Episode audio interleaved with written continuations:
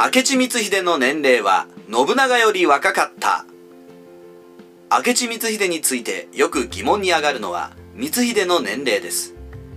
従来は明智軍記の光秀の時世の句から55歳で死んだというのが定説でした。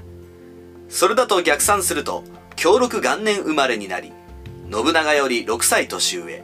秀吉より8歳年上ということになります。しかし最近この光秀の年齢に疑問説が出てきて実際は信長どころか秀吉よりも若かったのではないかと言われているのです。明智光秀年寄説は明智軍記に記された光秀の時世の句にあります。純逆二問なし大道信玄に徹す。55年の夢覚めきたり。一元にキスこの遺言をそのまま信じると数え年で1582年に55歳なのだから単純に逆算すると1528年の生まれということになるわけです。しかしこの明智軍記成立が17世紀末から18世紀の中期に成立した軍記物という信憑性が低い資料ということです。光秀が死んでから100年以上経過してできたとなるとその信頼性も薄くなってきますね。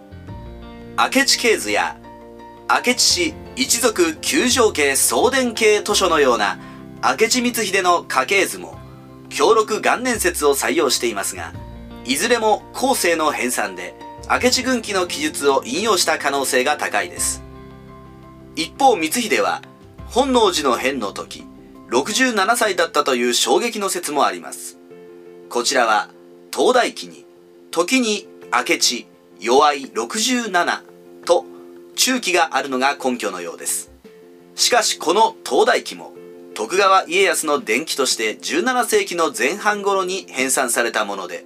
光秀死後半世紀を経過したもの。また仮にこれが正しいとすると光秀が最初に出てくる永禄9年の田中城籠城の時点で光秀は50歳を超えていることになります。明智光秀の出自は守護大名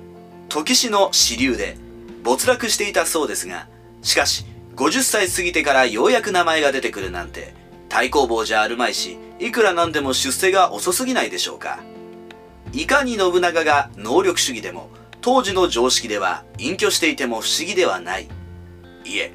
下手をすると墓に入っていても不自然ではない50歳の老人光秀を引き立てて採用するでしょうか。いくらなんでもじじいすぎて現実味に乏しい感じがします。近年崎村伊織氏が明智光秀の正体という本の中で明智光秀は1540年生まれ説をとっています。その根拠は明智光秀の妻弘子の没年が天正4年であり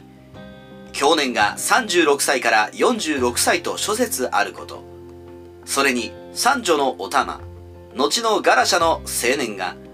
永禄6年であることを考慮し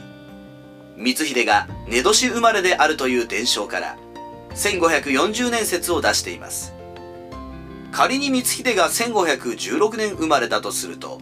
お玉は46歳の時の子供になります。しかし光秀は側室を持っていないことからお玉の聖母が弘子なら30代後半から40歳にかけて産んだことになり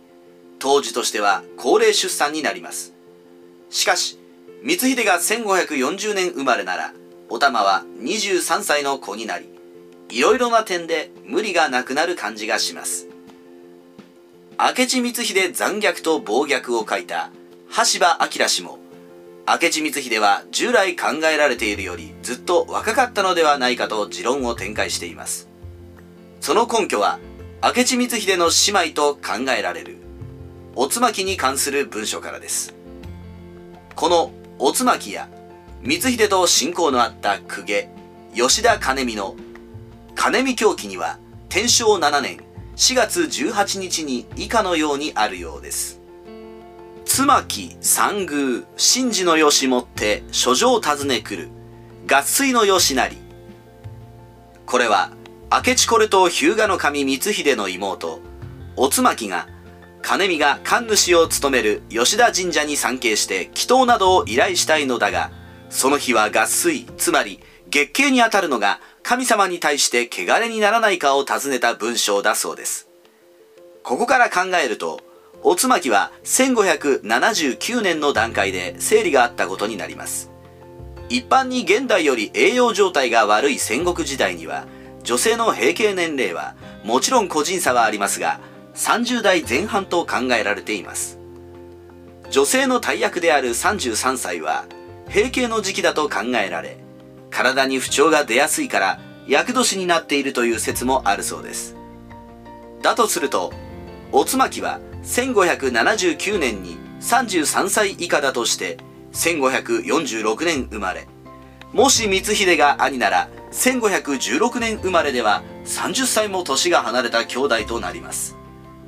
1528年生誕説でも18歳という年齢差になりかなり無理が出ますね。そうなると1516年生まれはまずあり得ず1528年としても随分年の離れた兄弟になってきます。またおつまきが光秀の姉だった場合光秀の年齢はより下がるということにもなるのです。明智光秀が1540年生誕説を取ったとしても当時の織田家重臣の中では光秀の年齢はどうだったのでしょうか？柴田勝家1522年生まれ。滝川一益1525年生まれ。2は長秀1535年生まれ。羽柴秀吉1536年生まれ。前歯義継1541年生まれ。織田信長1534年生まれ。このように光秀は前歯義継より1歳年上なだけで柴田勝家とは18歳違い滝川一益とは15歳違い丹羽長秀羽柴秀吉とは5歳から4歳違いです。当時は今より年齢の序列が強烈ですから光秀は年長者に囲まれてさぞややりづらかったことでしょう。しかも光秀に対する信長の信任はこの5人を超えるものがありました。若造のくせに出しゃばりおってそのような面白くない気分を特に柴田勝家や滝川一益は持ったでしょう。